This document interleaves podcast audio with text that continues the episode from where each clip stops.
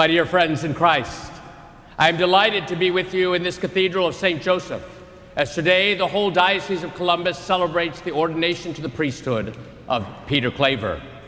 I greet Bishop Campbell here present with us, as well as Father Brian Kiley, the rector of the National Seminary of Pope St. John the 23rd, and all those responsible for the religious and priestly formation of our brother.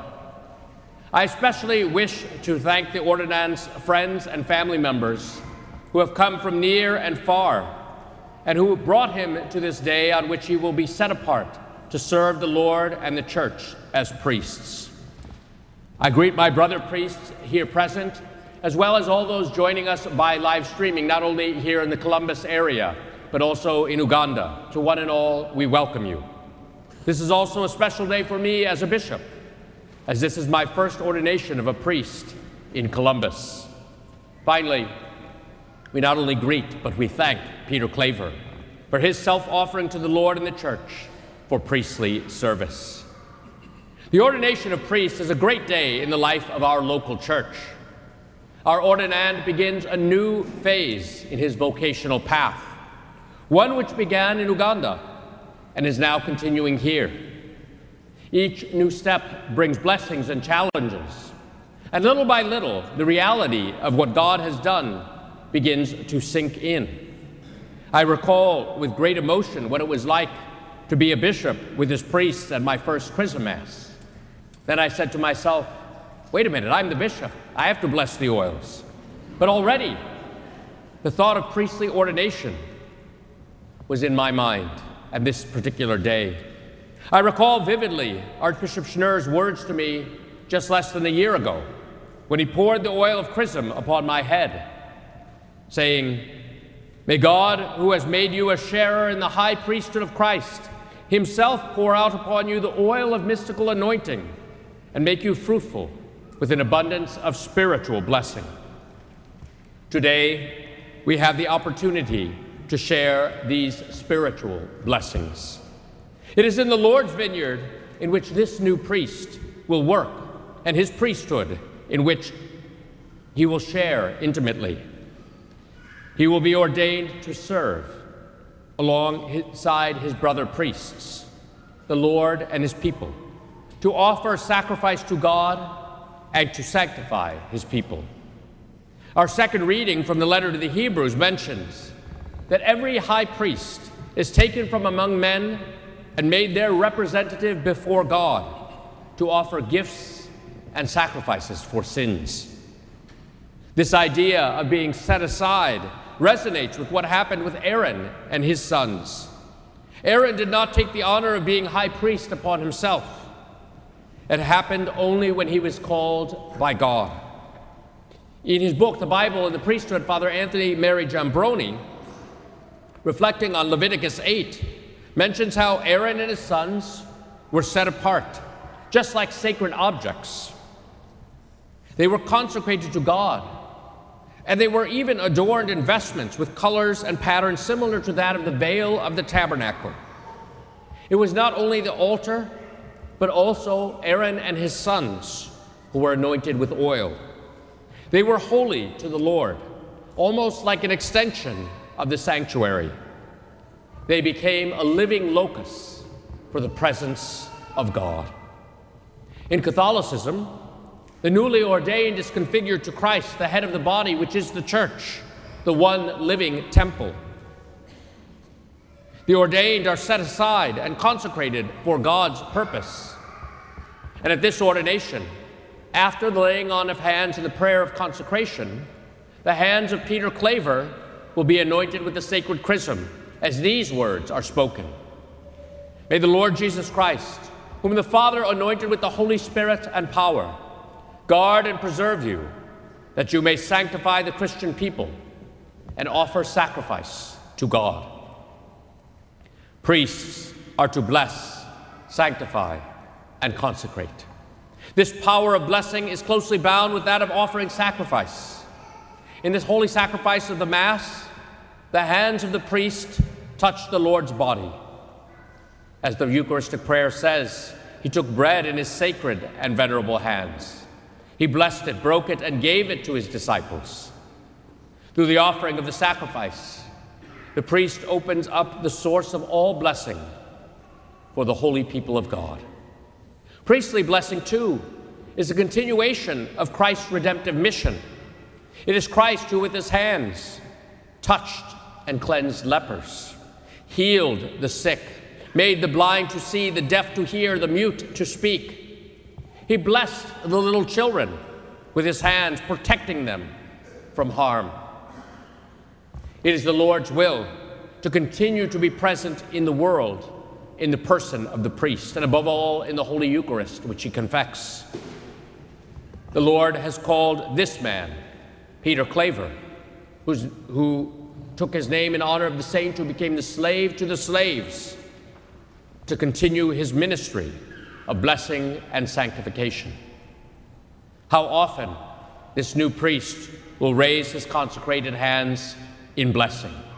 By the end of today, he might even need two holy deacons to hold up his hands to say strong in the battle. Blessing with the sign of the cross is also meant, uh, also a means of furthering the kingdom of God. By the power of the sign of the cross by which Christ destroyed the curse of sin and broke Satan's power, priests bring consolation to the people of God who become aware of being protected by Christ's loving concern for them. Christ who gave himself up for us. Although not every priestly blessing works miracles in the same way or with the same efficacy of Christ's, Father Peter Claver will not be able to turn, unfortunately, water into wine. We should reflect on the stream of blessing that flows from the hands of priests, your hands, the hands of your brothers, the hands of those who preceded you in the sacred ministry and who helped you grow in faith, the hands of the priests interred in Auschwitz and Dachau, the hands of the priests who, from earliest times to the present, who poured out their blood in witness, the hands of the priests who baptized and catechized the holy martyrs of Uganda. Peter Claver, although you are called to bless you are also a blessing to the Diocese of Columbus and to the whole church. How many times I've asked you, How are you? And you respond, I'm blessed, Bishop, I'm blessed. The time has come now to share the blessings. Every time you wash your hands, reflect on the power that God gives you this day the power to forgive sins, the power to confect the Eucharist, the power to give life. You know your unworthiness to receive such a great gift. Yet He chooses and consecrates you for this purpose.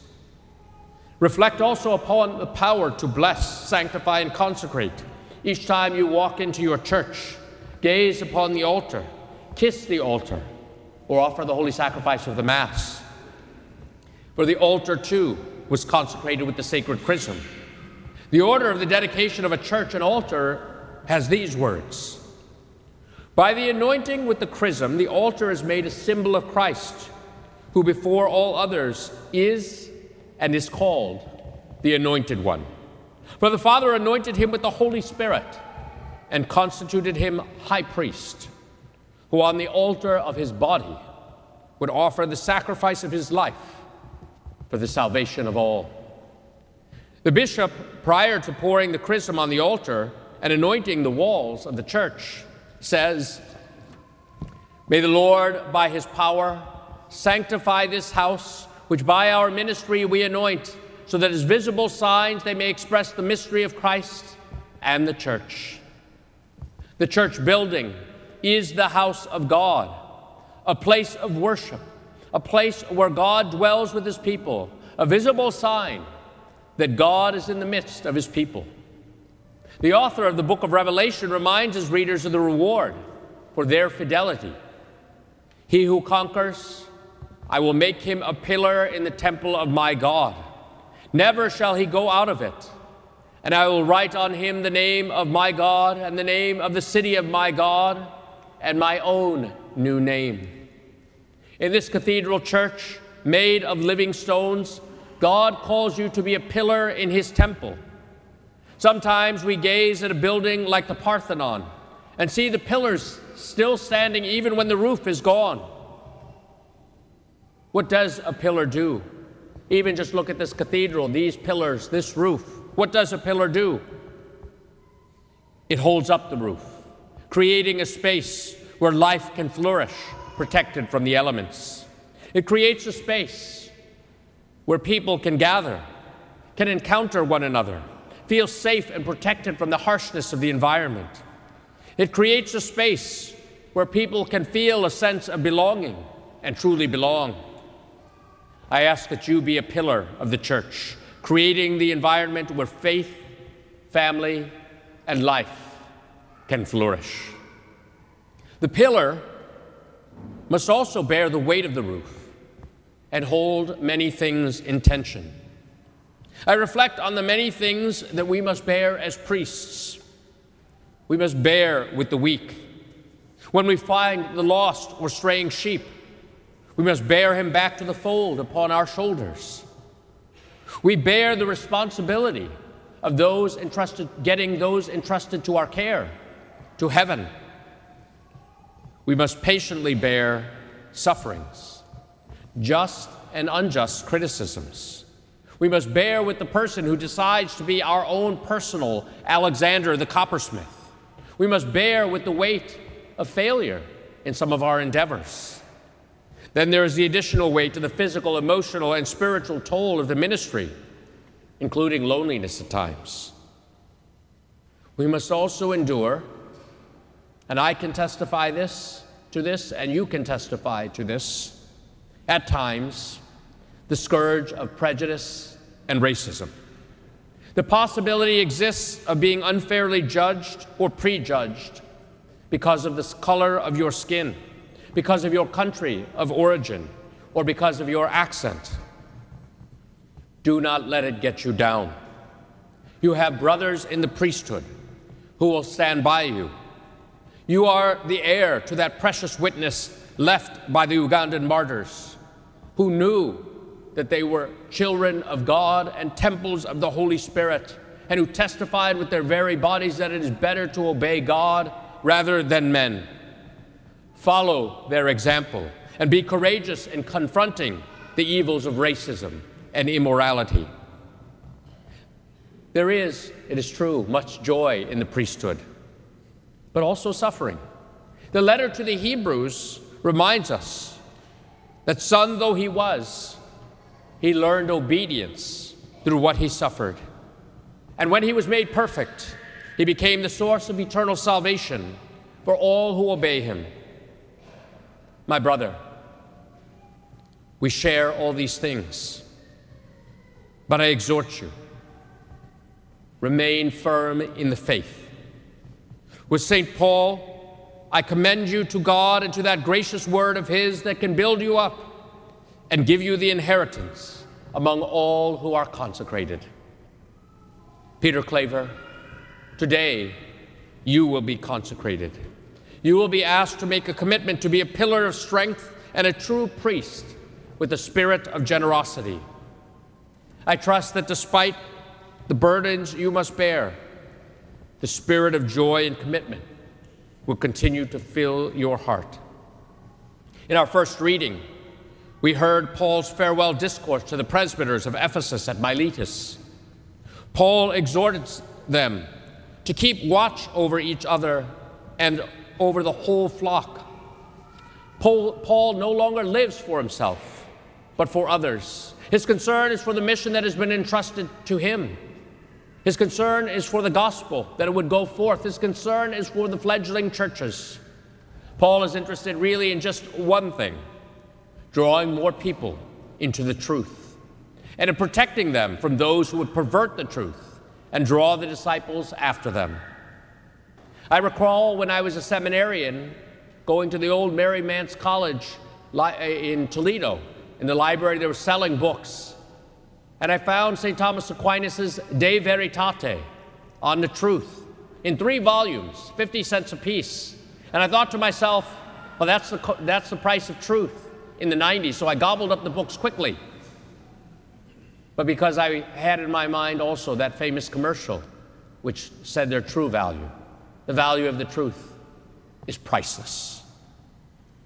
You must be a defender of the truth. For the truth is not an abstract idea, but is the person of Jesus Christ. And today you will make priestly promises to discharge unfailingly the office of the priesthood, to carry out the ministry of the word worthily and wisely, to celebrate the mysteries of Christ reverently and faithfully, to implore the mercy of God for the people, and to be united more closely each day to Christ the high priest. I urge you to make these promises not only willingly, but joyfully. Commit yourself to being a priest of God and a pillar of truth. In the book of Revelation, the pillar is inscribed with three names the name of God, the name of the New Jerusalem, and the new name of the one who walks among the seven lampstands. One is incorporated inasmuch as the person is wholly claimed by God. As a priest, you are claimed by God, you become His. But this should not give you a sense of entitlement. Rather, you are given a vicarious commission to stand in the place of Christ the head, to be his agent, to be more conformed to him daily. In the gospel, Jesus reminds the apostles that they belong to him and his Father. The world will hate you because it hated him before you. Before you.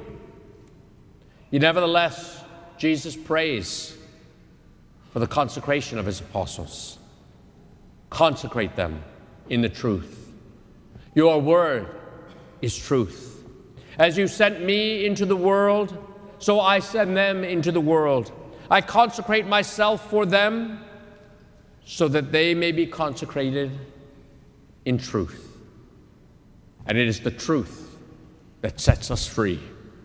If we are to be the firm pillar that Christ calls us to be, then we too must be inscribed with his name, consecrated in the truth, consecrated for His purposes and designs rather than for our own. His plan is that all people might be drawn into the merciful embrace of His Father. To be conformed to Christ means to be conformed to His cross, with which we bless and are blessed. It is a sign which we must have ever before our eyes and heart. It is in this sign as was revealed to the Emperor Constantine. It is in this sign that you will conquer. It is the sacrifice of the cross that we offer at each Mass, and unless we carry our cross daily, bear our cross willingly, we cannot even be his disciples. In asking you to be a pillar that bears so many things, I place before you the words of St. Paul. Love bears all things, love hopes all things, love endures all things. Finally, I remind you that you have brothers in the priesthood with whom you will work so that you never need to bear the weight of the office alone.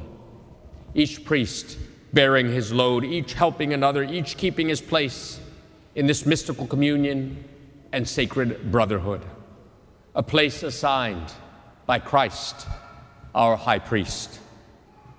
My brother, on this, your ordination day, with all your family members and friends, I wish you peace and joy.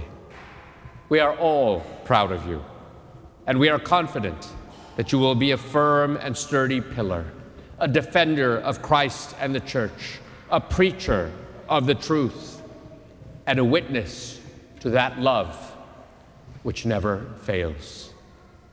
Yes, you are a priest forever.